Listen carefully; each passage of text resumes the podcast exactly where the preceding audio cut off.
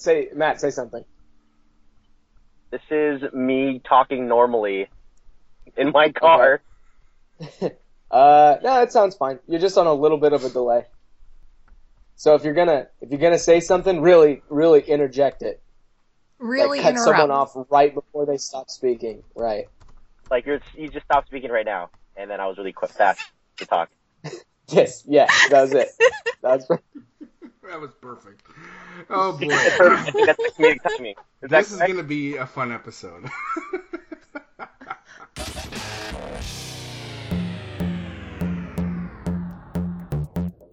Movies, TV, Blu-rays. If somehow you're consuming it On the screen with your eyes then you'll hear it on Scene and Nerd. Here are the hosts of Scene and Nerd, Casey Pete, and Matt. with a little help from Casey Franco. And Sarah's here too.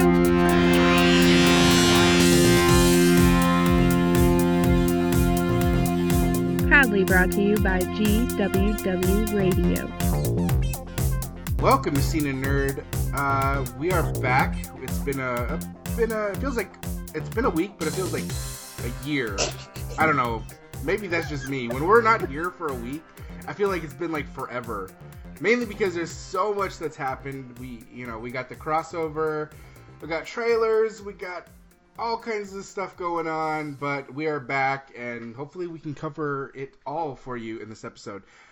Let's just kick things off. I'm your host, Pacing Pete. Uh, alongside always is Mr. Casey Franco. Oh my God! Hey guys, I missed you all. Yeah, I'm much- it's, I'm much It's good to have older and back, wiser. Yeah, I feel like this is really a big return for me. did the did the tenderloin make you uh, older and wiser?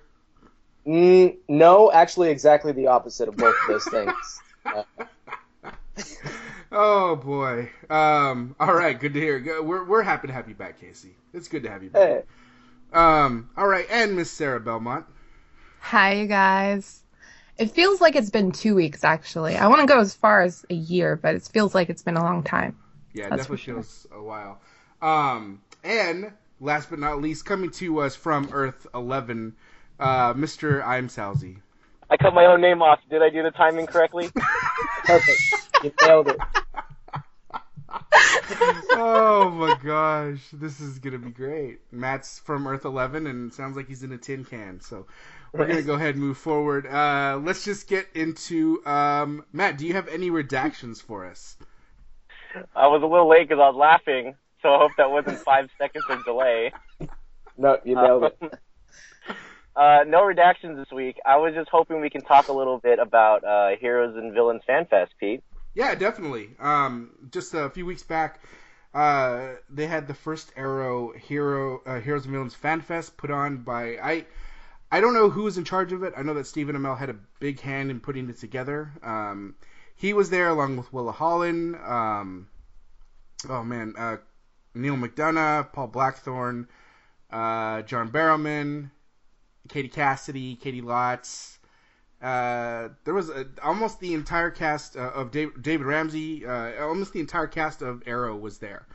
Um, I think I think that was the entire cast of Arrow. I'm trying to think of anyone they they missed or didn't miss. but- They didn't have um, my girl Emily, Felicity that Oh, duh. what am I thinking? Jeez. My bad. slap dang. you in the face. No. Sarah's gonna kill me now. Um, no, but you know not- she, yeah, she was the only one that wasn't there, but she was there. They had a, a couple members of, of the Flash, um, Danielle Panabaker and Robbie Amell were there, uh, and, and it was a really cool experience. It was very wide open.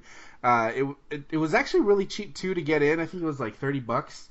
Um, they had deals on Groupon, so you could take advantage of those. But just the open atmosphere that you could walk in and just talk to the actors. I mean, it was very, very much a welcoming experience, and they treated it, they treated it so nicely, and they, they really made the made it for the fans. I mean, I've been to Comic Con, I've been to WonderCon, you know, the really the real big cons, and you know, it's it's always a struggle. You have fun, but it can get really annoying when you're standing in line for five or six hours to see a panel, and then you get turned away. The really cool thing they had about uh, the really cool thing about uh, Heroes and Villains is they had the panel inside the the entire auditorium, the entire you know uh, the con- convention center they were holding it at. So you could stand from like a pretty good distance and watch the panel going on as you know as it was going, and and you know there were chairs set up, you know, just like a normal panel, but you didn't have to actually uh, be inside the be in a chair to to appreciate, you know, what was going on. You could actually stand from afar and and uh, and listen to what the actors were saying. So it was that was really cool. Had a lot of fun. I met Neal McDonough, uh, Paul Blackthorne. I took a picture with Stephen Amell. So did Matt. I'll have him talk to him about that in just a second. Um, Caity Lotz, she was really cool. But I, I'd say out of everyone, um, Paul Blackthorne was probably like he was so cool. I think we had like a 20 minute conversation, and and there's like a line of people like ready to talk to him. But he was really cool. Like we somehow started talking about Hawaii, and then we started talking about Arrow. But he was like a really awesome guy, really cool. Um, I have to put I'll have to post some pictures up uh, that we took over at uh, Heroes and Villains. Um, we we actually helped out Amy, uh, our good friend Amy Marie at the Flash Podcast. Helped her out, did some interviews. I know Matt did uh, helped her do an interview with uh, Neal McDonough and Paul Blackthorne. Um, but it was just a great experience, a lot of fun, uh, probably one of the best con experiences I've ever had. Um, I hope they come back to San Jose San Jose because that would be a lot of fun. Matt, uh, why don't you share uh, your experience with it? Um, I think the uh, the whole atmosphere you really nailed it, Pete. It was very open. Um, if you didn't really understand, or I mean, Pete pretty nailed it, but uh, the the big kind of stage atmosphere was the best part because um, I was like filming, or no, I was walking around like the artist guild looking at, um, you know, different vendors and artists signing prints and things like that. And, uh, I just see out of the corner of my eye, uh, on the stage, uh, John Barrowman just storms the stage and like with the whole, uh, like, uh, Caity Lotz, um, and uh, Katie Cassidy and Paul Blackthorne on stage. He just runs up there, kisses everyone, jumps off the stage, moons them and then runs into a giant like ball pit, like jumpy house ball pit. And I'm like, ladies and gentlemen, that is uh the new Ra's al you know, it was hilarious too because after I got my picture done with Stephen Amell, I was walking um back because I wanted to see if I could, you know, get some more autographs and uh and Robbie Amell and John Barrowman's uh where their boots were was very like close to each other. And so everyone's gathered around. There's all this commotion going on. I kind of go over to see what's going on. The next thing I know, Katie Cassidy runs right past me, and they're having like a little Nerf war right there, like a Nerf war is going down. And then and then like like Matt said, like John Barrowman's uh, mooning Robbie Amell, and they're all just like it's it it was pretty hilarious and just something you're not used to seeing, and something I don't think people would be used to seeing at something like this. But they made it so much fun. Yeah, and everyone was super duper nice. Um, when I uh, I had a photo op with um, uh, Stephen Amell and Will Holland actually, and um, if you guys didn't know, I'm in, I'm also into pro wrestling WWE. So he uh, Stephen Amell actually did a little bit for SummerSlam um, with WWE where he fought um, Stardust. But I thought it'd be kind of fun if I brought my um, WWE title belt or my World Championship uh, title belt. I brought it to the to the photo op and uh, I was like, hey, um, I was hoping we can like have an epic stare off, and he just like laser beam Superman eyes like the uh the title belt, and he starts. Uh, so funny, and then um, yeah, and then Will was like, all right, I'll just stand in the middle, and then uh, yeah, just they had a good laugh, so it was it was nice seeing like catching them off guard, but um, super nice folks. Um, and uh, the whole experience too. They had a big old zip line. And uh, Pete mentioned um, I had a chance to uh, work with uh, Amy in filming some of their um, uh, some of the uh, interviews with like Paul Blackthorne, Neal McDonough.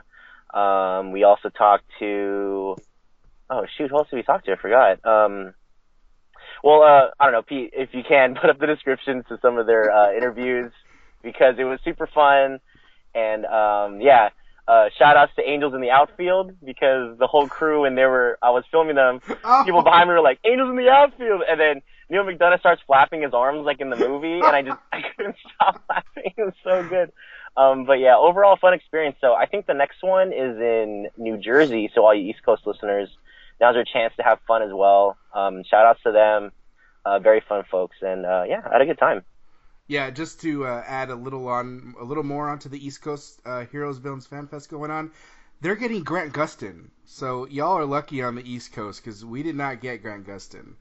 Um, that would have been freaking awesome. Uh, so yeah, make sure you get your tickets to that because I'm sure it will sell out and it's going to be crazy madness. But you will have such a great time. So All right, so moving on, let's get into uh, this week's movies uh, coming out. Let's see. First up, we got Krampus. That's sitting at 66% on the tomato meter. Uh, and then Macbeth. That's at 84%. Uh, Blu-rays out. Uh, Goodnight Mommy, Mississippi Grind, and Amy. That's what's out on Blu-ray. That's on the theaters, so go check them out. All right, so let's get back to something we all have not heard in a long time. Casey's Entertainment, whatever. Hey everybody, it's time for the segment that I totally did not forget about until five seconds ago. You love it and I love it. Totally not killing time waiting for my internet to load. It's the entertainment whatever. Here we go. Uh, It's like old times, Case. It's like old times. So, George Lucas uh, came out and said that he feels, quote, divorced from The Force Awakens uh, and has avoided the internet since 2000.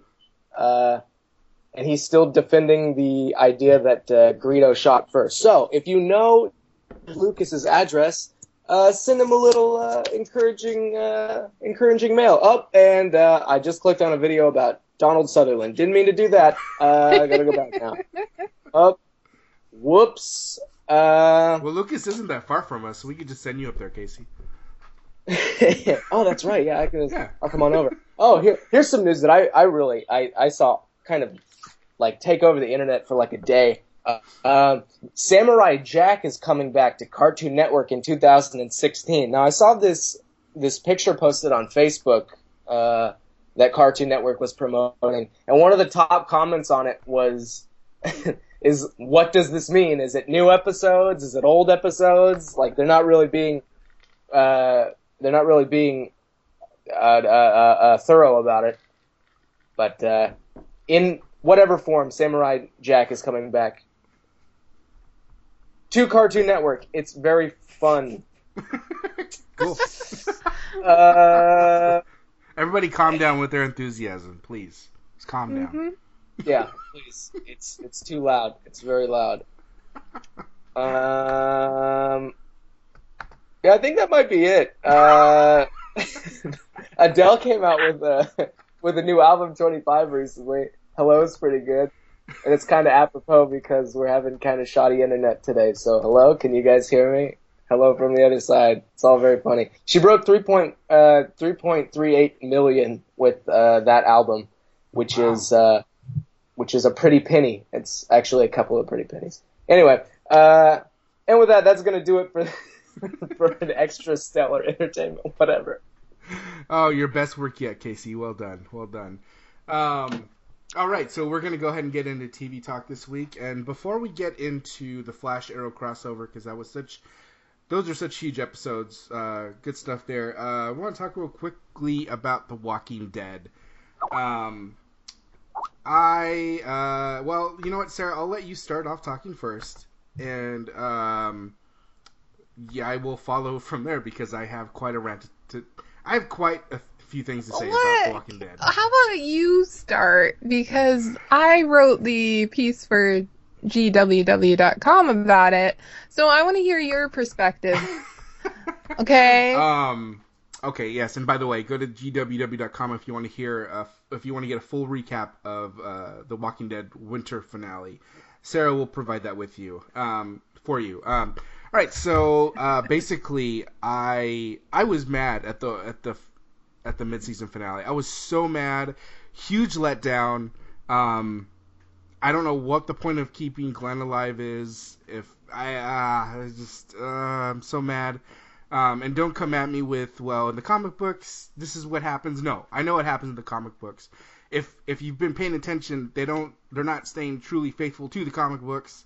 Um, with that said, uh, I felt there was a lot of build up, and and there was zero payoff. Um, ah, I felt like I was ex- I explained myself much more when I was talking to you the other day, Sarah. yeah. No, you. I think your point was mainly that it, you you just brought back Glenn the episode before, and then to have the Walkers take over Alexandria in the season mid season finale, you expect to see some deaths, Mhm. and they try they tease a lot of um, possible deaths to occur, but you almost don't even care because you're like, well, they brought back Glenn, so I doubt they're gonna kill the little girl, or I doubt Maggie's going anywhere. So you you you just felt like, and and as you put it so poetically in the chat, you're like, it's beginning to become the show that cried wolf. It, it is, you know. I mean, they teased us with Glenn Glenn for so long, and and I already have a beef beef with that. You know, I, I already have an issue with with the fact that Glenn's alive. It, it has nothing to do with I hate the character because I don't hate the character. I just Right. hate the way they're handling how they handled his his quote unquote death and then uh, coming back to life, whatever. Um, yeah, I mean, w- look, Deanna was a cool character, and and I, I think if if she would have stayed around a lot longer, we could have had more build up and and really cared a lot more about her death. But it was really just like okay, like the former leader of of Alexandria is dead, so okay, Right. It wasn't like oh my god, holy crap, somebody just died. It- it's It's this- not on the Lori scale by Oh, any not- means. no, no, no, No. no, not at all. Um, you know, and and and I really do call it the show that cried wolf because you can't tease death over and over again. And and to me, it's almost like they're trying to have this this kind of hope. They're trying to put hope into the show when your show it, it the story arc there there is no hope. The walkers are the, are there. It doesn't matter even if if you were to die, you still come back as a walker. Um, so basically, it becomes a show about survival. So there's no hope. So by planting a seed of hope with Glenn staying alive, you're giving the audience a false sense of of of of hope for the show. Um, and that's like my biggest thing with it. And and and and it, when Glenn I thought died, I was ready to throw the show on like Game of Thrones levels. I was like, all right, like this is this is awesome. You guys are really taking this in a different direction. You're veering off the the, the comic uh, just like you have been. But no, you you you you brought him back. You messed with our heads, and and I had to hear from all kinds of people. Oh, I was right about Glenn alive. Oh, ah, shut up, God. I'm just, I'm so done. Um, Walking Dead. You better you better throw me for a loop when you come back, and and and oh, now now I wonder how Negan is gonna affect the show because. I had a theory. I'm not going to get into the theory, but um, Your theory could still be right. it could be, but I. ah, okay, yeah, it's, it could Yeah, be. But, Yeah. But, um, yeah, so I'm so so that's my rant about The Walking Dead. It was a very lackluster finale, a lot of build up, no payoff. Um, we got the it, tease. it was Good. but to like uh, this first half of the season it's felt uneven because there's been highs and then lows and i remember the first two episodes were so strong and everybody was just waiting for um, all hell to break loose again. And we had the morgan episode which was which was a good episode. I, I don't fault it for that. It just slowed the show down way too much and it did not need to be an hour and a half long. Whatever. So, and then you had this other story about getting people back to Alexandria. Then we, ch- I still don't understand. The, the episode that pisses me off the most about this first half of the season is the Daryl episode mm. because all I could hear the entire time is Negan is coming. Negan is coming, but not until the very end of the season, which is months away. So it just it just felt like I know what you're alluding to, but I don't care because I should be focused on all of this other stuff. And you had that weird Sasha Abraham romance thing going Yeah, on, which Yeah. where did that come from? But the character who I really like and who kept me entertained most this first half was the doctor from Alexandria who they introduced. And I really like her character. I like her arc. And I don't know what's going to happen with her and the wolf who ends up taking her at the end of that episode. No, it, So- it's it's. I agree. Like I did find her character interesting, um, and it sucks that she's put in a position now where she's probably gonna die. Um, and it sucks because that's a character I felt like she could probably become attached to the cast, and and she's one of those characters that could really build her story up. And I Right. don't, I don't think we're gonna get to exhaust that relationship. I think she's gonna die soon. Just Right. the, the circumstances going on. Well, you know, they introduced the Alexandrians just to kill the Alexandrians and not to kill Rick's group. and that's what probably pisses us off the most. It's like, how can I invest people that I know are just introduced to get killed? Collateral damage. Yeah. That's all Yeah. it is. Collateral damage. Um. All right. So Or Rick. I know. I know. Oh gosh. All right. So returns on uh, Valentine's Day. So uh, spend your Valentine's Day with uh, The Walking Dead because it'll be back then. Um, Hopefully it'll be a bloody one, right? Hopefully, I just give me some deaths, please.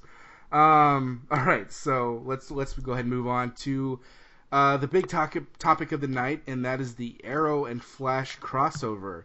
Um, I I just want to start off by saying I thought it was really really good both episodes. Um, I thought they they outdid themselves compared to last season, uh, mainly because I think they had a lot more going on, uh, and it wasn't. I don't know. I mean, they were dealing with Suicide Squad characters, I guess, with Captain Boomerang last year, but uh, now it, it gets crazy because this was a was definitely a huge setup for Legends of Tomorrow and battling Vandal Savage. Um, I, I had a question for all you guys actually, but I'm gonna save it um, as we get through this. Um, Casey, let me start off with you. What did you think of the Flash uh, episode? And let's talk about um, how. Uh, oh, why am I forgetting her name? Barry's girlfriend. Patty. Patty, Patty. thank you. Um, Patty. Casey, yes, thank you. What did you think when she shot uh, Earth 2 Harrison Wells? Okay, so I only saw up until that point in the episode because then I had to do this podcast. Uh, but Good. I'm glad I asked you. it is crazy. Like I, I, I, I, I don't know why I didn't expect. I, I, I didn't expect her to do the actual police officer thing of, hey, put your weapon down. You take one step closer, and I shoot. And then she actually shoots him. I thought it was going to be one of those moments where he kind of charismatically like talks the gun down out of her hand or something. Uh, not the case. Took me very much by surprise, and then I looked at the clock almost immediately after it happened and noticed that it was seven and it was time to record Scene and Nerd. so, so I'm super excited to hear how the episode actually ends. well, That being said, I watched the I, I watched the Arrow first, so I already know how the Oh, whole story resolved itself. um, well, no, I'm curious though. What did you do? You, it seems like they're le- they're keeping Patty at bay at a lot of for a lot of things. So they're telling her very little. Right. and and when when he sh- when she shot Harrison, my first reaction was not like, "Oh my God, she shot Harrison." Was this is what happens when you don't tell Patty anything? That was my immediate reaction. Um, Right.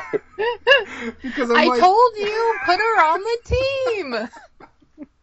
I was like, "Oh my gosh!" Like seriously, like of course Patty's gonna shoot Harrison because she thinks that's the Harrison that killed Barry's mom and and all, and you know she knows that that's the bad guy. It's just it was all bad. So uh, that was Yeah, that was my really doesn't.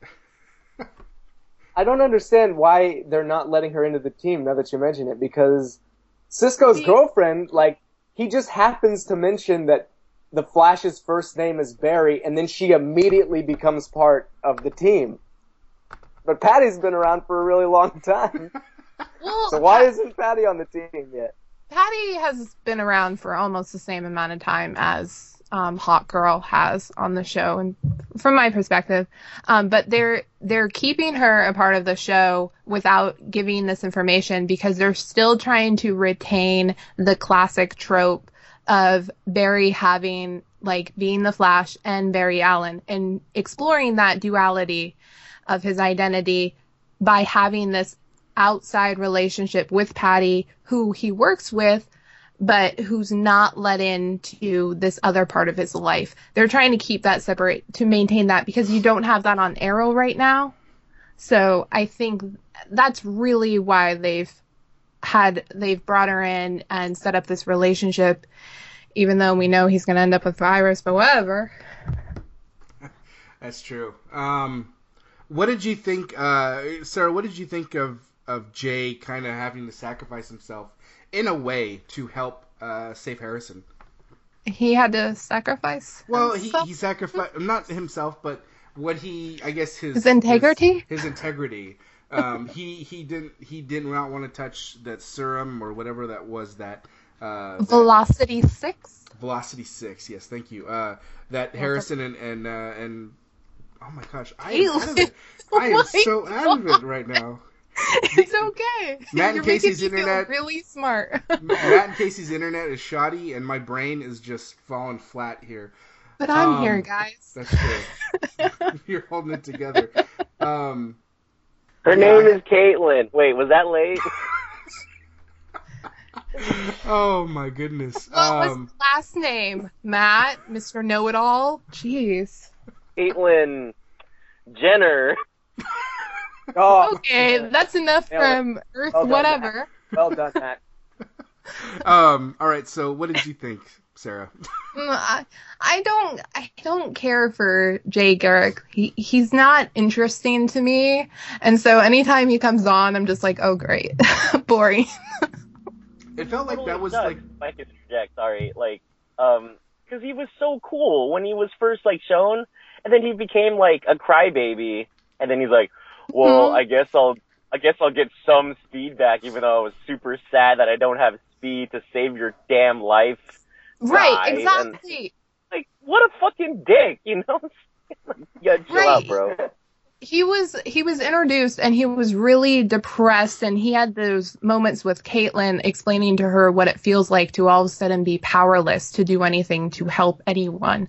And now they've introduced Velocity 6, which he's taken and he's had that feeling of being powerful again. So it would be interesting to see if in the future episodes he suddenly becomes an addict, you know, junkie on Velocity 6, have Well, that there was a dilemma. nice little shot at the end that's like clearly labeled that there's half of a beaker left, you know, so of this Mm-hmm. green serum. So I'm like, no, he's gonna come back. He's gonna like chug it and he's gonna Hulk out and he's gonna be like too fat, and then he becomes the Speed Force itself well for that some dumb or reason.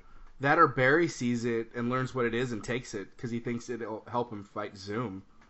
Yeah, I can see that happening too. That could def- yeah, that could definitely happen. because he Um, wants to get faster. He's he's really desperate for that. Oh yeah. Um uh maybe this is me being like uh picky, Yep, but did is. anyone did anyone else find it funny when uh so in the fir- in that episode there they, you know, Barry goes to seek out Oliver's help and they're like, "So how are we going to get to uh Central City?" And Felicity's like, "Oh, I got a jet." And I'm thinking to myself, "Wait a second.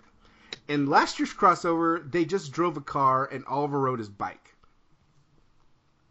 Am I being picky here? Well, and then it, it does. It does it with him. I'm like, really? You guys did it in a van and a motorcycle. It- It All also right, didn't whatever. help that they cut to them driving into the like the land thing. It didn't cut to them like in a jet or something, you know. We're all of a sudden wait, talking about Arrow. You guys know that, right? That's a good. Oh point. yeah, Just saying. hashtag. We're jumping I around. just- We're crossing over. okay, just No, but trying to keep up with the crisscross. Whatever. I don't know. That was just my little. That was We'll my little. jump, jump. that was my little. uh but that bugged me a little bit uh, in, the, in that first episode. But I've um, always wondered. I've always wondered why Barry doesn't just go one by one and just take them all there. it seems like a Because all like an efficient plan. Oh yeah, Diggle just- did throw up. Yeah, right. um, what did you guys think of of Barry just thinking, oh hey, I can just like anytime shit gets really crazy, I can just go to Oliver and have Team Arrow help me. Like, did anyone find it kind of just like he wasn't like, you know what, let me give Oliver a call and make sure he's not too busy right now. Yeah. Instead I- of just like, let me just open the door and walk into your house and drink your milk. exactly. I'm not sure why I used that analogy. Sounds Probably like he did got it too, personal that bastard. experience. I'm sorry. That that took me by surprise. A really unique metaphor. I've never. heard that. A really Uh, detailed one too. What, what do you think about him Casey. kicking your door, drinking all their milk? Fuck you, Steve. You can't drink my milk. Oh man, what were we talking about? I don't know. Yeah, I feel like you could have like text them first or something. I, I like it, it. It's kind of funny. Like, oh, Oliver can't be doing anything too important right now. Hard cut. Nope, not doing anything. important. yeah, just fighting Damien Darhk, no big deal. Oh, Is by the the way, uh, what's that? Is that one of the first showdowns of Oliver and Damien Darhk? No, they've they've had like a couple run-ins. They had but- a showdown in the first episode. Whatever. Well, I don't remember. Uh, it's just it seemed like that was their first encounter because he did the Indiana Jones heart grab thing. Okay, let's just start with that, guys. Don't I get props? A few the last time we spoke, I mentioned that Arrow is starting to feel a lot like Indiana Jones. And what did they mention constantly throughout the crossover? So They did. I thought that was Nothing? Okay, whatever. Yep, nailed it, just dead silence, whatever. I was right. Um, who- Interesting. Guest appearances by Short Round next week on Arrow. um, who's uh, who's who's feeling bad for Cisco right now? Because in that first episode, it definitely looked like. Um, before we get into the second one, obviously, uh, it was definitely looking all bad. Like you know, like all of a sudden, uh, he finds out that she really is like somebody that might be pretty important. It's introduced that we get introduced to Hawkman, um, you know, uh, Carter Hall, uh, her lover for four thousand years. Uh, what I mean, is Cisco ever going to catch a break? Seriously, anybody? I feel like Cisco. Okay, if you don't remember, I I don't know if I said it uh, like on the show last week, but Pete was like, "So Matt, how you feel about Cisco like inevitable doom?" And I'm like, "I can't fucking wait. It's gonna be the best and the worst at the same time." I feel so bad for that guy. He got wrecked, The guy Like- can't catch a break. It Right. sucks.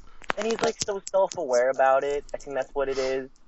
Like uh, skipping forward, he was all like, "Ah, here we go," you know, at the final scene when they're talking, and um, I was like, "Man, poor Cisco." But like in in the end, he was an integral part of her, you know, development and things like that. So yeah, I Is still, somebody feel bad for typing? What is that noise? That's definitely not me. Yeah, well, that's not me. Oh shit, that may have been me actually. so, so I record through my headphones. And I, normally I spin my headphones around. I hope. Oh yeah. I didn't turn my good. what is? Okay, there we go. Now it's not. Everything should be better now. Whoop. Oh man. Um, what did you guys, uh, Sarah? What did you think of Vandal Savage? Uh, Casper Crump, I thought uh, was pretty crazy scary as uh, as Vandal Savage. Um, yeah.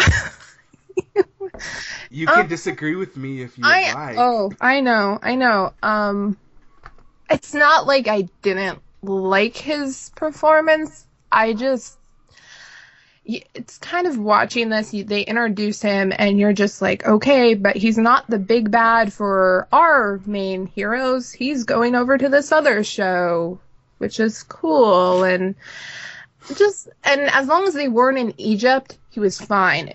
It, the Egypt flashbacks. I didn't Those are like pretty, those at are pretty all. funny. And I love cheesy. You know what I'm saying? Did it feel really cheesy? Uh, yes, it did. And can I also just mention that people who uh, lived in ancient Egypt and Egypt now uh, are not fair skinned. They are definitely Yeah. black. Yeah. Point for Casey. yep. the super duperest worst part about it. I was like, how is Hawkman not like white, or how is he not black right now? Like, Right. what's going on? So they only got Hawkgirl right, basically. Essentially, yeah. um, do you, you know, uh, you know, I'm just gonna, I'm just gonna ask you guys now. Um, does it hurt the Legends of Tomorrow that When we fell is- from heaven. no, right? Does it hurt? I don't Oh, know. Oh He my was an gosh. angel. you guys are killing me.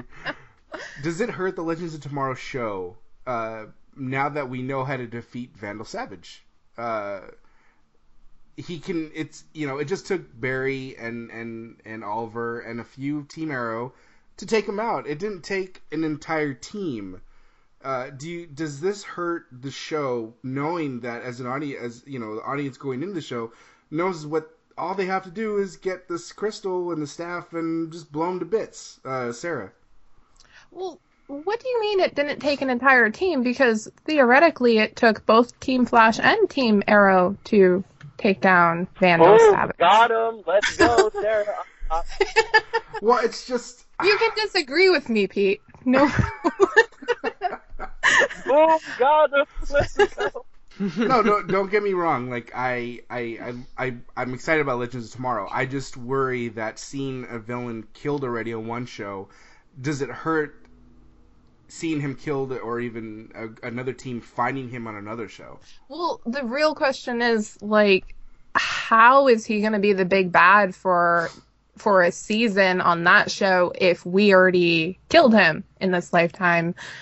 But that show deals Legends of Tomorrow will deal a lot more with time travel, so possibly they have to go to the past to kill him in the past or maybe or something else. And malcolm took the ashes at the end of the crossover so maybe he's doing something to screw with time even more that causes legends of tomorrow. Um, but I, I do see your point in that you basically introduced the kryptonite in this crossover. So why would we invest to trying to figure out how to take down Vandal Savage when we already know how because we saw it? Yeah, like it's just I don't know. It, it to me it kind of took away um, some of that mystique because it, when when they the way they explained Vandal Savage, whether it was in the Legends of Tomorrow uh, trailers or even just the way they explained him on Arrow and Flash, Right. I, I expected this guy to be around. I mean, if anything, make him take off and, and have to figure out another plan, thereby leading into the Legends of Tomorrow. I didn't think they'd full on kill him. Um, and I think maybe that's my maybe that's just my biggest problem. I'm like, well, I I didn't think for a series that's dedicated to going after one guy, they spent two episodes to kill him. And I guess that's my issue. I'm like, I'm one. I, I, I, I hope that it doesn't hurt Legends of Tomorrow. I guess is my main concern. well, apparently the thing that's hurting Legends of Tomorrow is the budget, but whatever. That's true. Boom, got him. Uh, but I was thinking though, like, so demystify this for me if you can. Uh, so when he's depicted in the trailers for Legends of Tomorrow, um, does he have his staff and everything? Not that I remember. So like I was taking it as, oh, they defeated him and his ties to Hawkman and Hawkgirl. So Oh. when Malcolm like resurrects him, he's like not bound by those rules anymore. He's bound by like, you know, he's an evil time lord, I guess now for some reason, but he's still like super duper evil.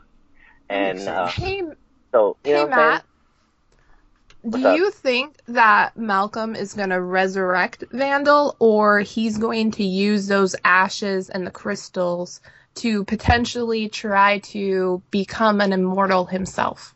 Hmm. Oh snap! I didn't think about that. John Barrowman as a Dothraki vampire. That would be really cool. super hot. I Super didn't- I'm- hot. I didn't even think about that. Yeah, because I I took it as they're setting up, they're using Malcolm to set up him uh, as um set up Vandal Savage for Legend of Tomorrow. I didn't think it would play into his character. Oh man, damn it, Sarah! I thought I was hella smart, and then now I'm like, fuck, I'm not smart. No, you're very, very bright. You're a very, very bright star. What? No, I'm not. because I'm sitting in my damn car trying to fight the internet. No, be quiet. You're an Earth Eleven man. Uh, mean, Casey. yes. uh, Casey, do you do? What did you think of, of killing Vandal Savage and him having come and him and, and connecting with uh, Legends of Tomorrow? Um, I don't know much about Legends of Tomorrow. Uh, uh, so I don't really see. I, I really don't see the concern that you have. I guess. So like knowing, knowing that. Well, using your metaphor, that Superman's weakness is kryptonite doesn't ever really like stop the surprise when someone uses it against him because it's always used in some unique way. We know that his this guy's weakness is is his staff, so now it's a matter of how is the staff going to be repurposed, or maybe the staff was destroyed. So what's the new way of doing the same thing if he is resurrected? Okay, that's fair. Plus, you'll have you'll have a new team. Like, uh, maybe the power of just coming together isn't isn't uh, enough next time. Maybe Cisco isn't around to give the pep talk that prevents the entire city from being killed. that Oliver Essentially what he did. made him do. Just right. Let's Yeah. let's get into that. Let's get into that Yeah. a little bit. Get Um, into that time we, travel. We had the time jump. We had Barry doing the time jump thing, which I let me just say right off the bat, I, I it was cool that it was there again, but I would have preferred that they would have not said it out loud. I, I would have preferred um, a shock, much like we the first time jump where it just happened and everybody was kind of like, what the what the hell just happened?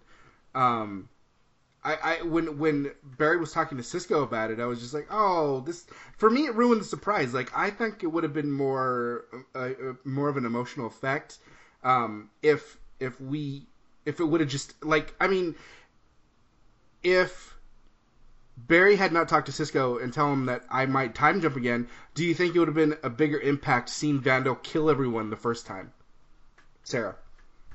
I was like, who are you asking? um, so I, I don't I don't feel like it was that conversation that gave it away so much as we saw Barry ghost and in that moment it's like, oh, I do not care about what happens between here and when they change time because it's all gonna get erased. That being said, and I sort of so from from then on I was sort of like, really guys, I don't want this for the crossover. But the way they used the time travel and how yes it's Barry going back in time to change the past and to right the wrong and save the day but it's all of the repercussions are with having to do with Oliver and that's why this is the arrow episode and that allowed it to retain the arrow quality because it's Oliver's decisions that help lead to the defeat in the original timeline and then it's Oliver's decisions that allow them to to to take down Vandal Savage at the end because like we mentioned earlier he's the one who is able to point out to Cisco that he needs to talk to I keep Kendra um, to make her believe in herself and without that talk then things could have go- gone wrong and if Oliver's head hadn't been in the game as it was at the end then um, they could have been killed all over again. So from that perspective, I really like what they did, um, and I thought it was interesting. And we're gonna, for the next half of the season on Arrow, we're gonna try to figure out and see what were what's the sacrifice that Oliver's gonna have to make, um, due to him changing the past. You know, um, with in the introduction of Oliver's son and and the girl from season one now, I think that we have another Season candidate two. for Season two. Oh, season two. Thank you. Mm-hmm. I think we have another candidate for who could be buried in that grave. Uh, so uh, Candidates. Candidates. Thank you. Um, see, I didn't even think about that. yeah, God. and, We talked about it though on the first episode when we are talking about the premieres. Like there, we mentioned the son being a possibility, and even the son's mom. we did. We did. Um, I hell forgot about that. Then I guess. Damn. Casey, what did you think of the introduction of the sun and, and how it had an effect? Uh, let's let's say before uh, Barry time jumped, the effect it had on Oliver and Felicity. Do you think it will still have that same effect post uh, post Barry jumping? So I was actually very confused about that part because Barry goes back in time and gives Oliver a little pep talk. He's like, "Hey man, get your head in the game," and Oliver's like, "Oh okay, I'll, I'll make I'll make sure to do that." And then he is able to save the day, whereas before he was not. I don't know what Barry actually changed because Oliver still knows that he has a son. He still didn't tell Felicity about it, but his head was just in the game this time. Felicity didn't find out. That's what he changed That- well, because, I, and I get do you? I get that, but is the moral is the moral of the episode that it's okay to lie to someone if you just don't tell them about it? Like he he Oliver knows what happened. He knows that it made Felicity upset and that they had an argument over it. So he just doesn't mention anything Well- and everything is better. Like he's Mm, still but he's gonna still he's still not telling Felicity That's my point. Okay, and you're talking to an Olicity shipper. I totally hear you. um, Either my I just point. made a really good point, or my mic dropped out. A little, little bit of both there. my A little mic bit- dropped out. You got a literal Uh, mic drop for Casey over there. Okay, well, my if you can still hear me, We got you, Casey. uh, got if you can still hear me, yeah. My point is that he still did tell. All right, cool. All right, there you go. Hopefully that. Uh, You're good, that you're answers good. your question. Did you want to? Uh, did you want to rebut what Casey said, Sarah? Yeah, yeah, sure. I love talking Olicity. I'm obsessed with it. Um, so I, I, I see. I don't.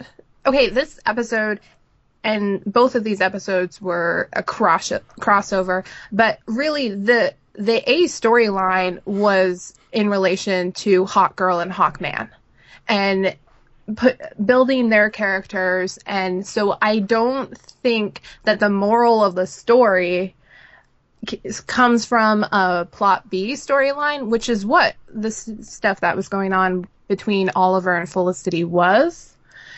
And this is just like groundwork for the rest of the season with some stuff that is going to come. Um, especially if you've seen the promo for the mid-season finale and even beyond that. So I, I, I see your point.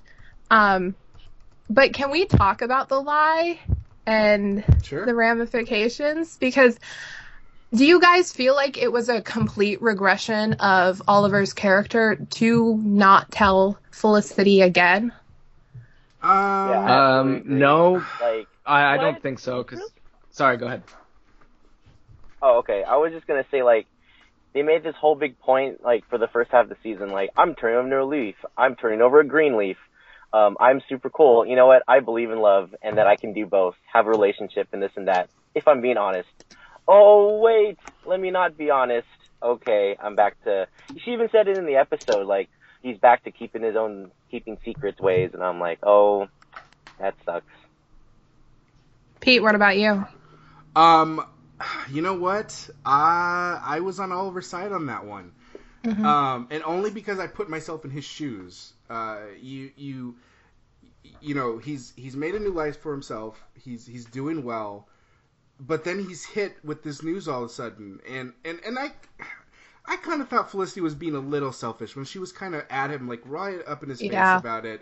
And I'm like, and, and I mean, he did say, like, can I have like a minute to process this thing that just rocked my entire life? I mean, that it, totally fair. Yes, take a minute, take a day to just examine what the hell just happened. What you just learned you had a son, a nine-year-old son, and she's like, "You never told me." He didn't know. He just found out, and so that kind of bugged me. That I was like, "Come on, Felicity, give him a break." Like, he Okay. just found out he had a kid. Let him like let him process this, and, and and yes, he did lie to her and say that he was doing all this other stuff when he was trying to find out, uh, uh, like whether or not the kid was even his. I mean, what if? I mean, just I'm throwing this out there, but what if he found out this wasn't even his kid? None of it would have even mattered. So he's trying to figure this out. He's he's he's making sure the kid's his. He's trying to figure out the best way to go about this. Oh, by the way, there's this immortal guy trying to kill everybody. It's it's just all this kind of stuff going on. So I did think that it was a little selfish of Felicity to just be like, "Why didn't you tell me? Why didn't you do this?" So I I was kind of on Oliver's side on that one. So now that so at the end of the episode when he still doesn't withholds the truth, are you still on Oliver's side? Um, I think he needs to tell her. I, Okay. I, I, I think I.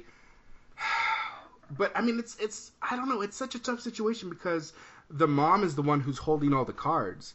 She's saying, "Okay, well, if you want to see your son, that's fine, but you've got to play by my rules," and that's total real life situation. Um, I've I've known people who have to you know uh, you know deal with baby mom or baby daddy, and these are their rules. That's just unfortunately how it goes with some situations. Uh, and so Oliver's put in this, he's put in this position where like man I have a son. Oh but I can't tell Felicity and I really want to tell her. Like what do I do? So that to me that's hard. And I and I think that if and that's where I do kind of go a little bit back to what Felicity said um pre Barry jumping, and that's when she said, "Well, if you told me, you would be relieved more than anything." Right. I agree with that, but I think he has to. I don't know. It it it can't just. It can't just happen like that. Like to me, it's one of those things where it's easy. It's way easier said than actually done. Casey, what about you? Uh, what was the question? Do you think that Oliver lying to Felicity in this episode was a complete he said- regression of character? Question. Um, no, because I don't see much character personally. I don't see much character development in Oliver's character to begin with. So him not telling Felicity the truth really didn't shock me at all. Right. So for me, I I sort of have been going back and forth on the topic, um, pretty much along the same lines as Pete. With Oliver was completely in the right in the original timeline. Um, the mo and great acting by Stephen Amell in that moment when Yeah. he breaks down and he's like, I need to process this by myself, and it's been a day, and we have Vandal Savage to take care of, so there's a lot going on. I couldn't just pull you aside and drop this on you. Um, and so that's why that moment sort of felt floss, um, false for me from her perspective, because I'm like, Felicity, you, you, you've, you've in the past been a lot calmer about this. But then when they went back, she doesn't find out um, because he actively doesn't prevents that from happening, and at the end, still withholds the truth from her. From my point of view, this what they're trying to um, get at by with this um, with this problem between them is to emphasize the point that this season Oliver and Felicity are have are in a brand new partnership than they have in the past.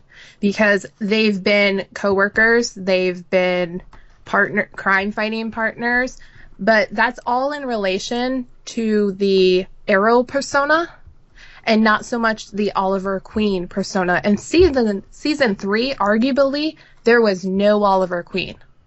And that's when they got together. And now that they are together, this is a lie involving Oliver Queen.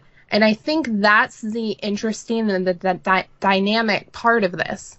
Um, that I don't, I don't know if maybe if it could have been written a little bit stronger and a little bit clearer, that maybe that point would have been more expressed. But yeah, That's a that's a good point. Um, it, it, that scene, which was done very well, um, played out in a way where, like like we're having this discussion now, um, people are gonna pick sides, and that's okay. Um, but it's just it's such it's, it's something like that is such a deep uh, conversation that they were having that it's it's you can't just correct it in one episode.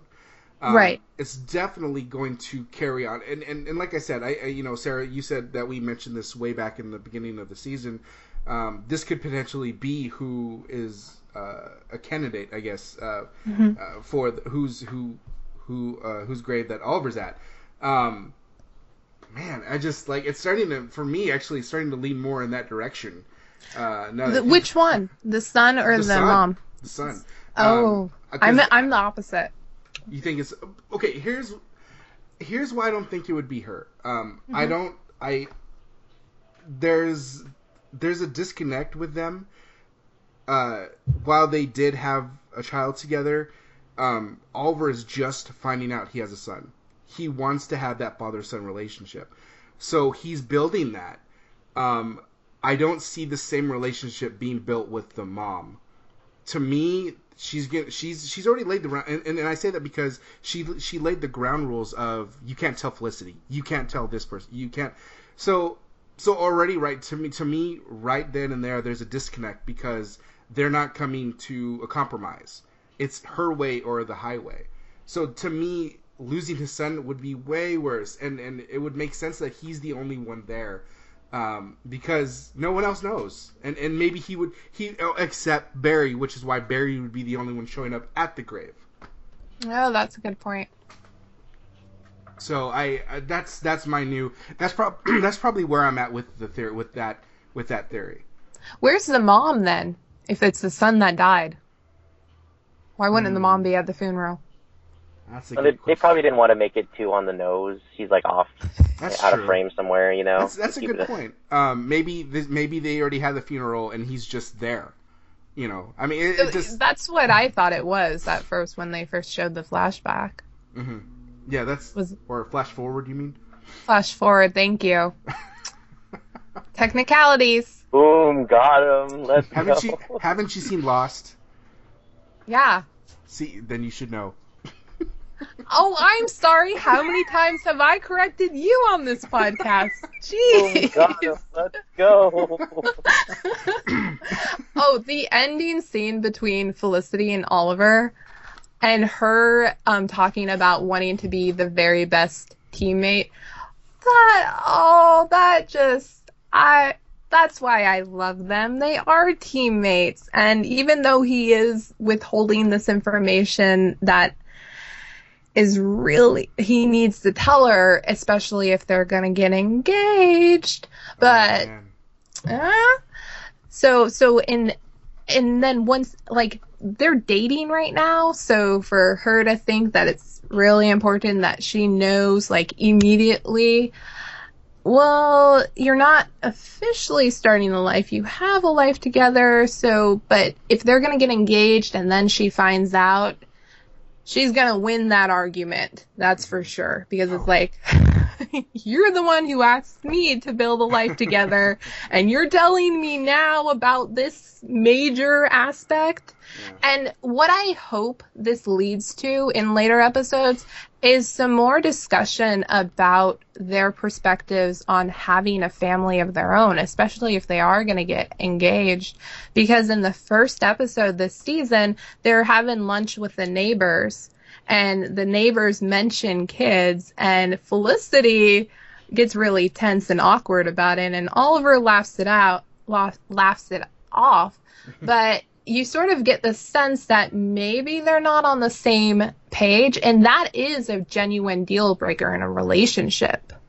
So that would be interesting if this leads to them writing scenes more directed about that, but who knows? And f- something also um, they they announced recently in the news that Papa Smoak is coming to the show in later episodes in the back half of the season, and that's very important because Felicity grew up without a father, so she'd have that same perspective that Barry mentions having, um, in that growing up without one, you know how important it is for Oliver's son to know him and for Oliver to be in his son's life.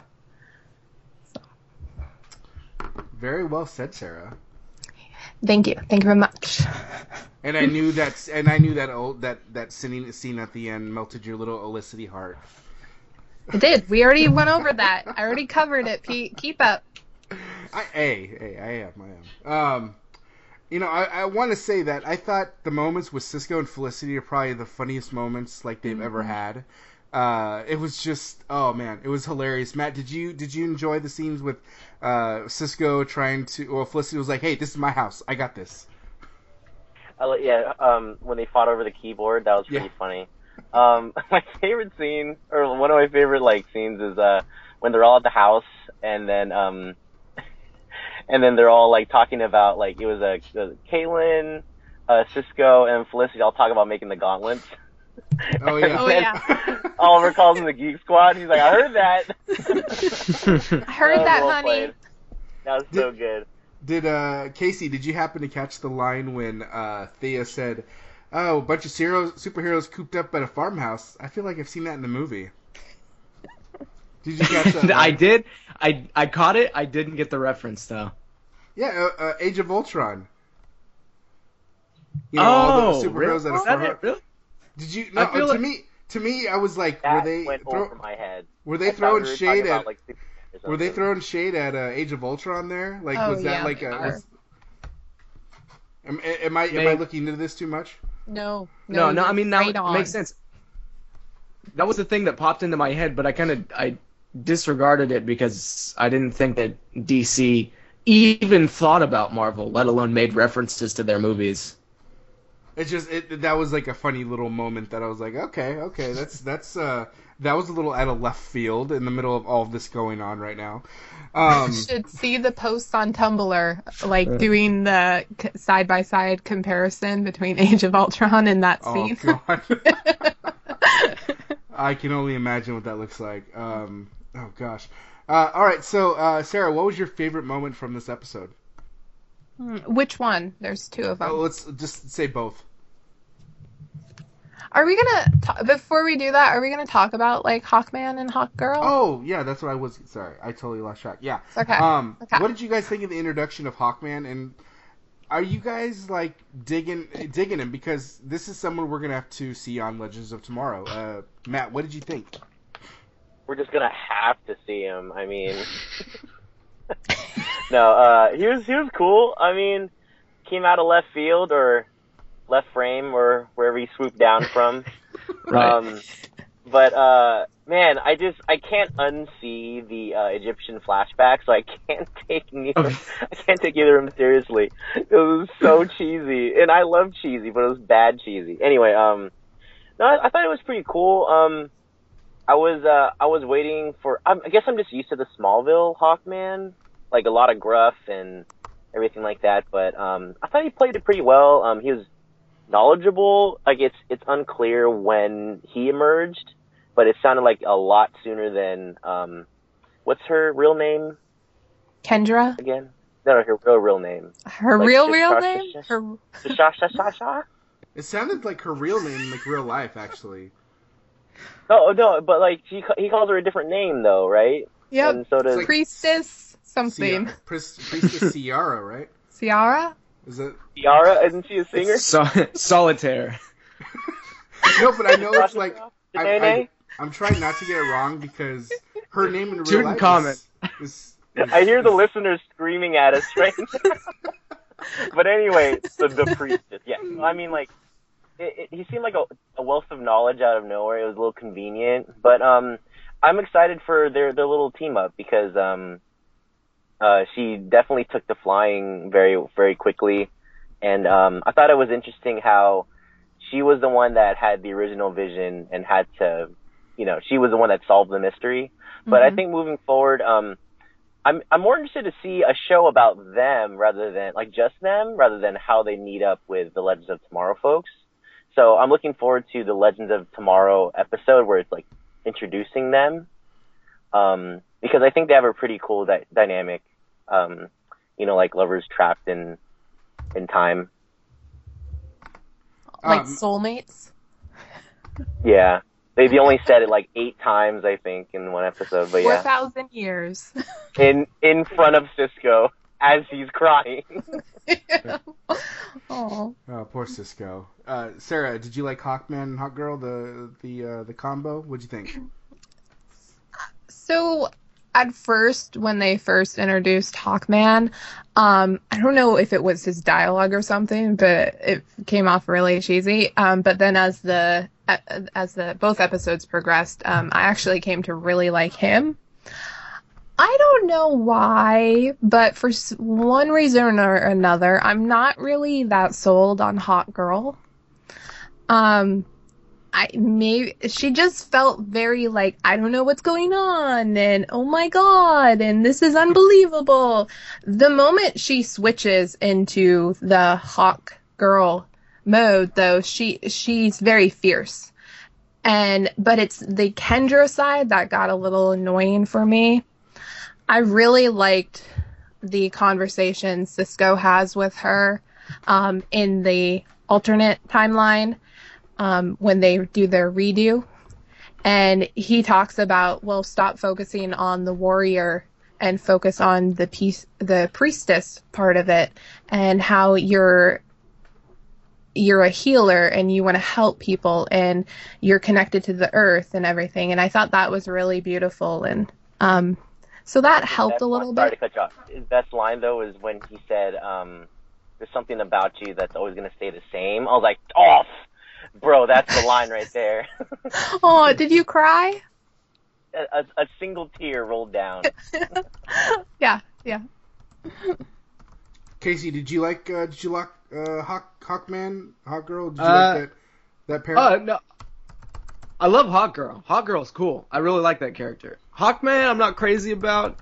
Maybe that's just because they set him up as like uh, the antagonist to to Cisco in, in, in this episode, but it'll probably be a different dynamic in in Legends of Tomorrow. But if I ever watch that show, in the back of my head, I'm always just gonna see him as the d bag who kind of took Hawkgirl away from Cisco. I realize it was kind of like bound to happen eventually, but I feel like he could have been nicer about it.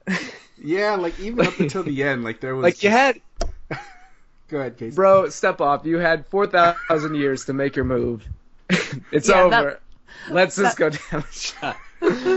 Well, even Cisco, like when they're talking and he's telling him, "Oh yeah, so he's killed us 206 times," and Cisco's like, "So you're 0 for 206, and he feels you still think you're gonna save her." Uh, nice line there, Cisco. That was Yeah. so true, so true. That was really funny. There was a Um, lot of funny moments in the both episodes. A lot of funny moments, a lot of funny lines. Uh, Yeah. I think probably one of my favorites is when they're all drinking, they're all sitting around drinking, and and Thea and Cisco are talking, and and he says something about his hair. Somebody did somebody catch the line? My conditioner game is on point. Yes. Oh my god, that was hilarious. She's That was got- an ad lib. That was an ad lib. Oh Mm-hmm. man, Cisco. That oh, that was just. He's the best. He's awesome. I Um, Barry's reaction, to, both reactions to Malcolm Merlyn though, had me cracking up. Oh my god, that was the best part. Malcolm Merlyn shows up. He's like, "Sup, bitches? I got my crew." and is that the only way he enters a room? Oh my god, Yep. that might be the best line in both shows of all time. That's so good. And I swear to God, they had to do like ten takes because they kept laughing about it. I want to see the outtakes for that. When season two's done, there's, they better release the outtakes because there's got to be a ton of them on that crossover. Um, even I think Malcolm called uh, Flash Fleet Feet uh, when he told him to meet at the meeting.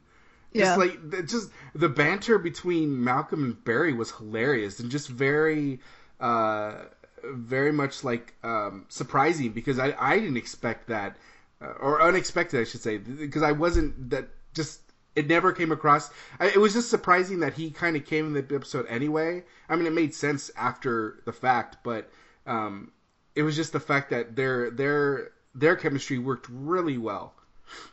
right. Um, yeah. So, uh, Casey, did you have any favorite moment, moments from the show similar to that? Um, none that we haven't already kind of covered. Uh, I thought when uh, Hawk Hawkman and Hawk Girl were talking in the field, and she takes him out that last time, and then Felicity kind of step just happens to step in at that exact moment. That made that made me chuckle pretty hard. I'm like, of course she would be there. Of course. I'm sorry Felicity. for interrupting the uh weirdness. the weirdness. but uh yeah. Oh, that's too funny. Um, all right. So Did does you It... Okay. did you guys think that this crossover was better than the previous crossover? Better? Ye- Yes, I, th- I thought it was better. Why? I, I, I um. Well, I when I think when we started talking, I had said you know even though they were dealing, I think in the first one with uh, Boomerang, Captain Boomerang, um, and and it was more of of Barry and and Oliver coming together as a team, and and finding that common ground that and knowing that they can work together to fight whatever enemies they have. Um, this one was just a lot of fun, and, and I, I and I knew I, I think we all knew it was a, it was just like kind of a springboard for Legends of Tomorrow, but it also like it also helped them fight somebody that they really hadn't dealt with before. I mean, maybe the closest for Oliver was Damien Darhk, um, and even we haven't gotten that full on uh, uh, fight going yet. But um, even Barry in the episode, he says, you know, we've never dealt with anything like this before, like this magic, this this isn't a metahuman, and so it was cool to see um, a villain on the on the uh, level of a Vandal Savage come and wreck everyone's life, and and and it wasn't just like you know if it wasn't for Barry time jumping, uh, it that would have just been devastating. It's like would have been the end of everything. So um, so I think that's why the stakes were high. Uh, the storylines were uh, were good. Um, I felt like they, they kind of played off to the side, like you know, obviously in flat in the Flash uh, in the Flash crossover, it was uh, Harrison trying to develop a serum for Barry to defeat Zoom. Um, with Caitlin's help in the in the Arrow episode, it was uh, Oliver learning he has a son and how he has to deal with that. So they took uh, they took a they added a little bit more of a plot in Arrow in Oliver's uh, Oliver's story versus continuing on Barry's, and then adding the high stakes of of, of Vandal Savage killing wanting to kill everybody to get the Hawkman and Hawk Girl. I just thought it all came together really well. Um, and then you know, like a lot of the acting was was really well done. Like like we talked about earlier earlier, Sarah, with, Mhm. with Stephen Amell, just really really good scenes like that. So to me, overall, it was, uh, you know, granted, I did enjoy the first crossover, but you know, to see them get better as the season progresses, only makes me think that they will continue to get better. But uh, I I love this one. I love the crossover. Matt, Uh, what did you think about it? Um, I thought it was fun how um, there's a lot of humor this time around. I feel like the first one was had like some humor, but it was mostly like, Barry, you have to get better. You know, you may be fast, but don't get cocky, kid. And then like now it's like, oh, let's just have some funny like lines and then some action. Oh, and then a lot of drama out of nowhere, and then we'll end on a funny note.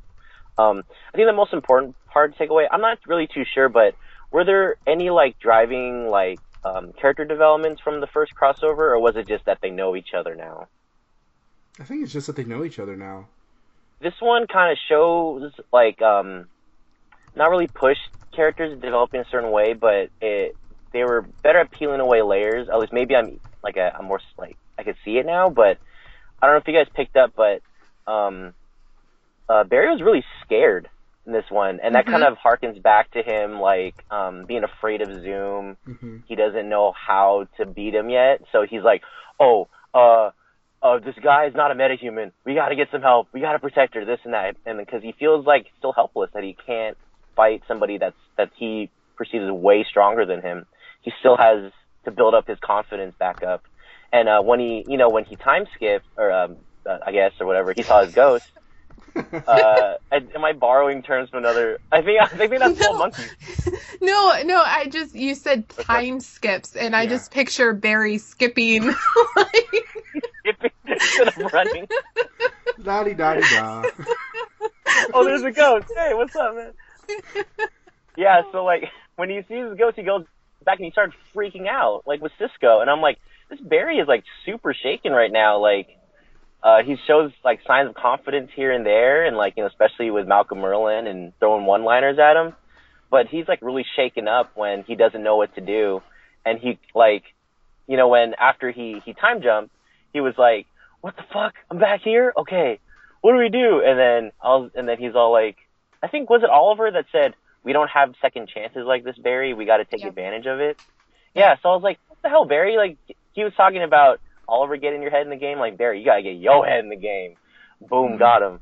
Um, and then um, Oliver's from Oliver's perspective, man, like talk about character development. Like he's got a son and he hell freaked out about it. He lied to his new girlfriend when he wanted to like be more trustworthy and turning over a new leaf.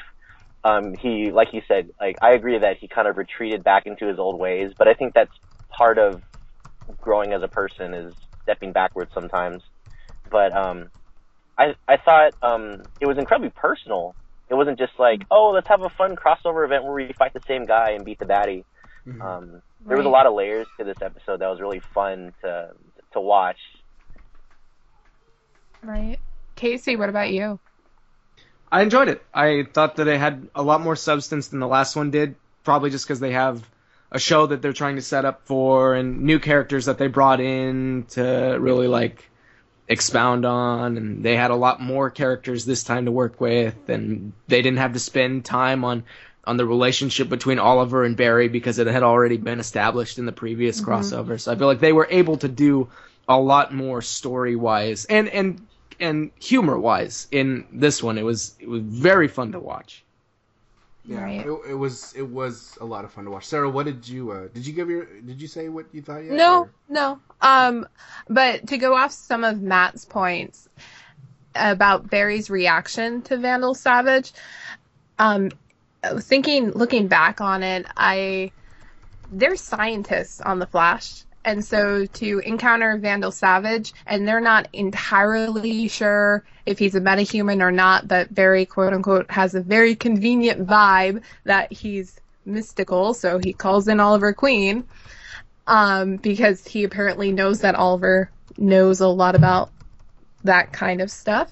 So so it's kind of interesting to have the the hero with the superpower feel very defenseless and then to turn to the hero who's a vigilante who's gone through a crucible who's a superhero now in his own right but doesn't have that power associated with him. Um, but to, to turn to him just because of his knowledge which is what oliver provides in these situations. He's the leader and he knows how to think and how to fight how to fight his way out of these situations when he feels like he's backed in a corner.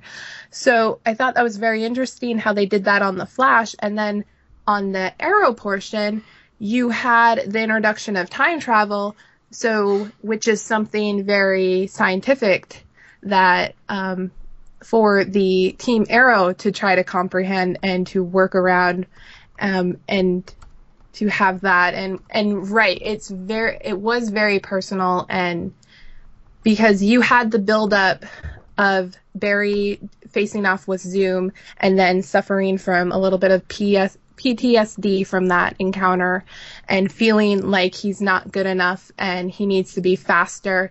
So you had that progression of him trying to regain his confidence while going up against Vandal with a friend of his.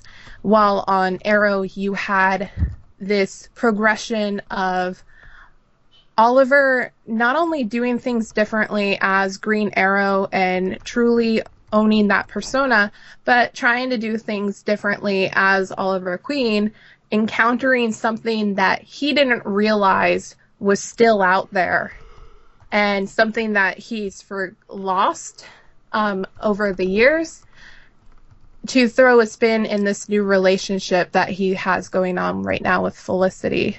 Um, and you can just see the potential of storylines to that they'll tell in future episodes from that from this one episode that's meant to set up Legends, Legends of Tomorrow. Yeah, it's it's uh, the stories as we go ahead are really going to be interesting because you know, like you said, it's it's they built up a lot here, and and I'm I'm really interested. I'm probably more interested now to see what happens on Arrow than I am Flash. Um, I love the Flash, but the introduction of, of Oliver's son and and the fact that Damien Darhk would go that route to get to Oliver is, intrigues me, and and I'm I'm interested to see how how the rest of that plays out. So, um, all right, so I think that is going to do it for our Flash Arrow talk. Uh, full disclosure, I had to watch the episode again back to back today because it was just so I loved him so much. Like it was so Yeah. good. I Um, rewatched all the Olicity moments. Yep. Why am I not surprised? President of the Olicity fan club. no, Um, I am not. That spot is totally reserved to Everett. Jeez. Oh, but you're right. My bad. Good point. Good point. Um, all right, so that is going to do it for our TV talk this week. Let's get into our classic picks for this week. Uh, let's start with Casey because he been. Hey. All right. Well, uh, this classic movie pick is classic in the sense that it has been picked before. Uh, I think we've picked uh, every single movie and TV show, so it's time to start repeating some of our old picks. No, you and Matt are really gonna like this one. Uh, I'm gonna pick the X Files, which I Oh, just nice. I just recently started Right. watching, and I immediately fell in love with it. Episode one, I am completely hooked. Scully and Mulder are Wait, wait, wait, wait. You've never seen this before? I have never watched the X Files. Well, that's kind of a lie. So I used to watch the X Files in snippets when my dad would turn it on when it was still on TV late at night. It would scare the shit out of me, and then I would immediately go to bed. Uh, This is why I need to have interviews before I hire people. I can't believe you've never seen the X Files before, but I'm happy that you have discovered it. Go ahead. Uh, yeah, no, I, I'm glad I discovered it too. It's, it's, it is. I had always hoped, I, before I'd seen the X Files, I wanted a show like the X Files to exist. I was like, man, I'm, I'm, I'm. In the back of my head, I was like, it would be cool to see a TV show about like, about like conspiracy theory versus like the eternal rationalist, like oh that can't be true, and then and then I watched the X Files. I was like, oh, I invented something that already exists. I love that. Ah, I love that. Uh, reminds me of the time that I invented the washing machine. I was, I was, I was going through some of my dirty clothes. I was like, man, they should really make a machine that just washes clothes for you. Oh, wait a minute. I'm stupid. uh, anyway, Thanks, Grandpa. yeah. Anyway, X Files. Uh, go watch it and get hyped uh, for it to come back. Is it on Netflix? Not I yet. It's Oh, soon. okay. Soon. Soon. Soon. Soon.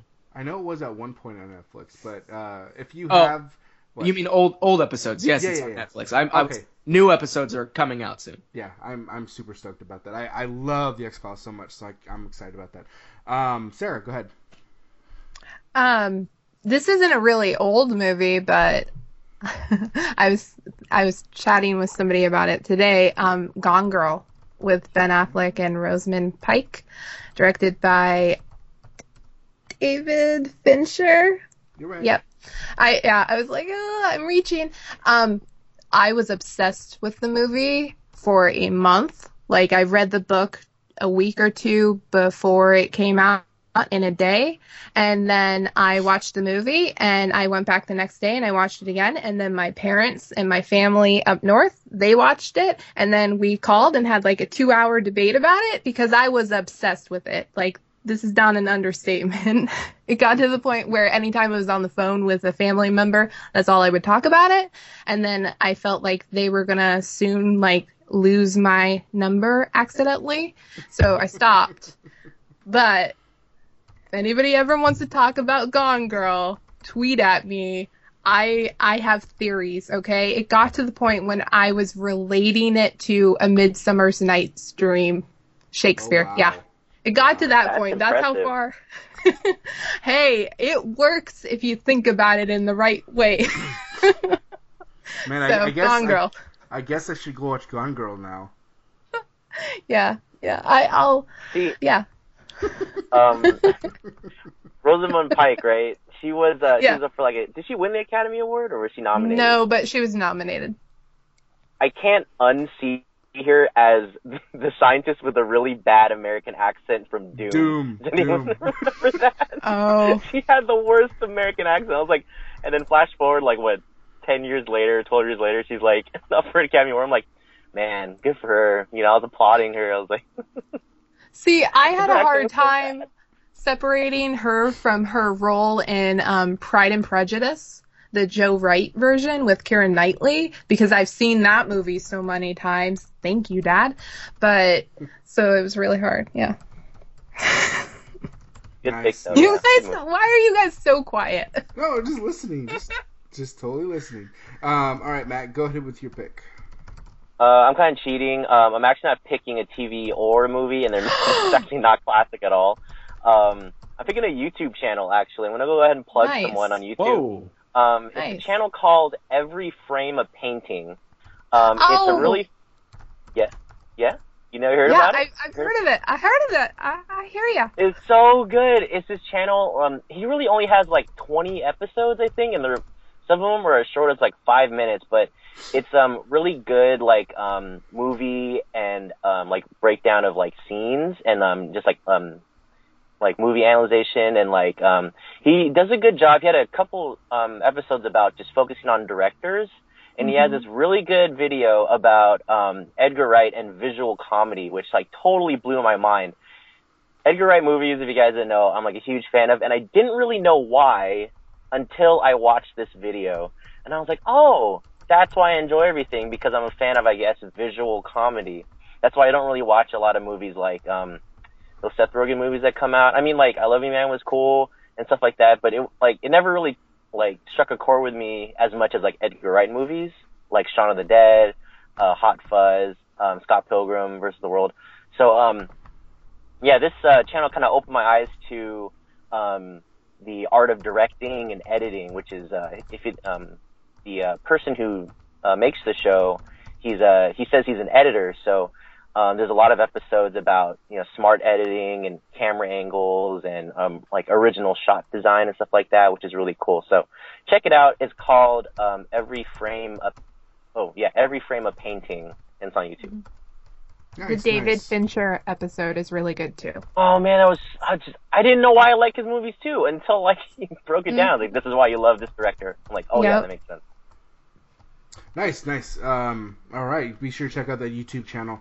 Uh, all right, so mine is actually I'm going to be cheating a little bit here too, going along with Casey's theme of recycling, because I know I did this a long time ago. I just don't know when, but it does stick with the time travel thing, kind of. Uh, I'm recommending the show Sliders, which more deals with uh, different dimensions. Uh, it's about a, a well, I think he's a scientist, but he creates this little device that um, creates portals, and uh, him and a group of friends go through it. And in the beginning, it's almost by accident, and and unfortunately, they get away from home, and the whole series revolves around them trying to get back home.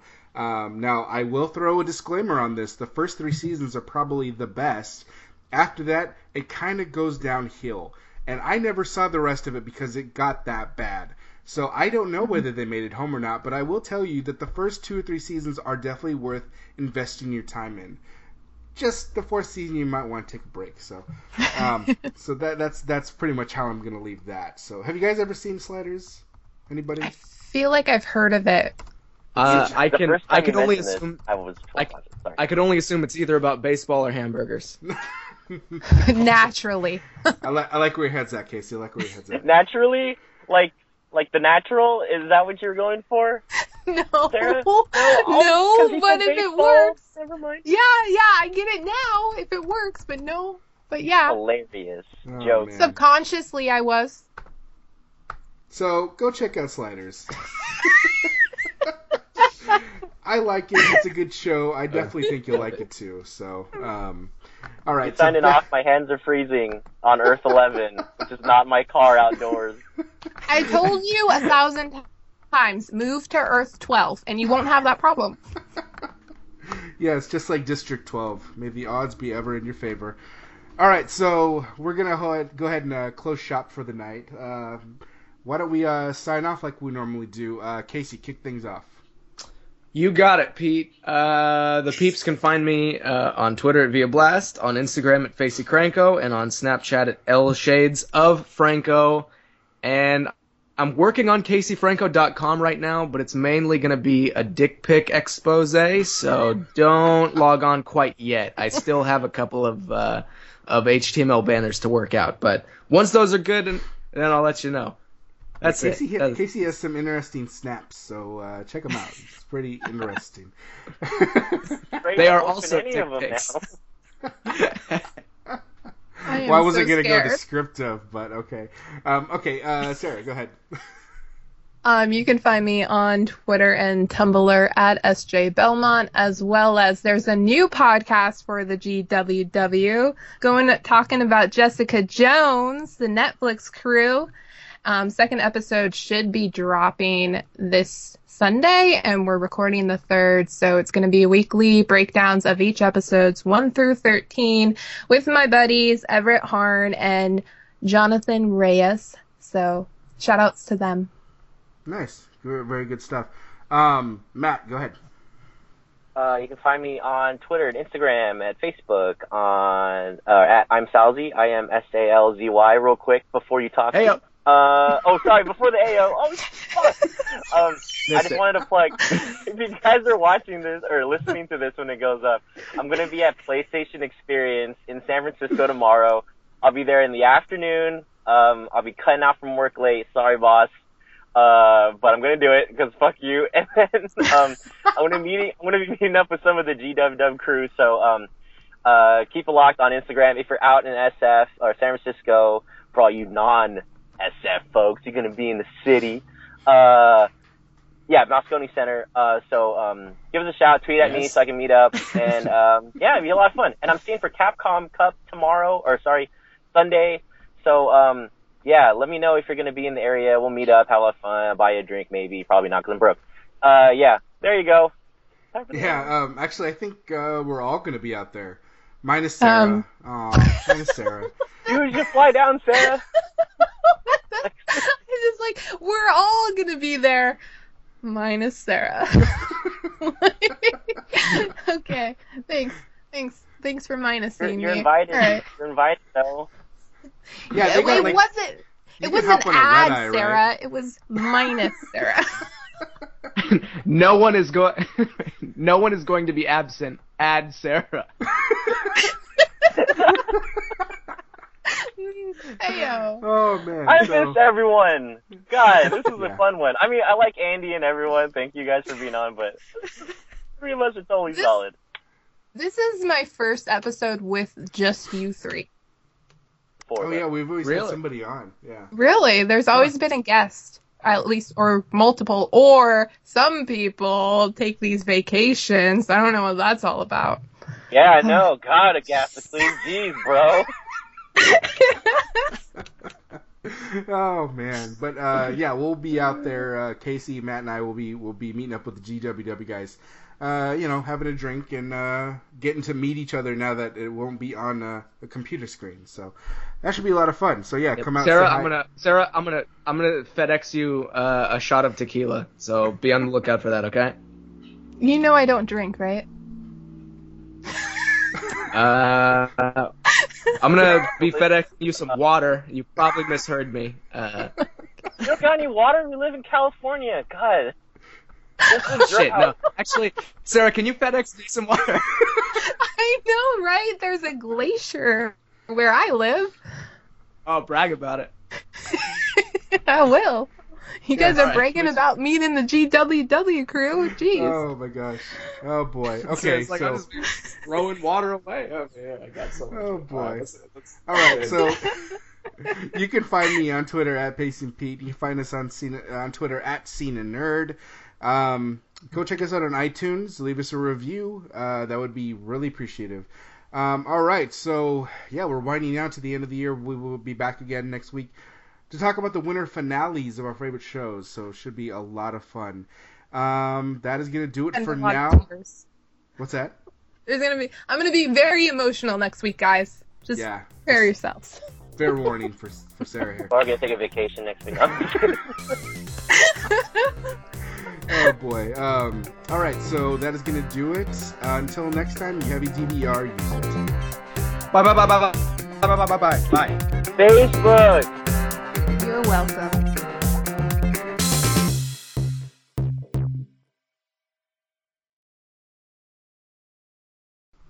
Guys, we are killing it with these outros. Yeah, we are. You're so good at our. Well, I almost said jobs, but at our non, at our hobbies. What?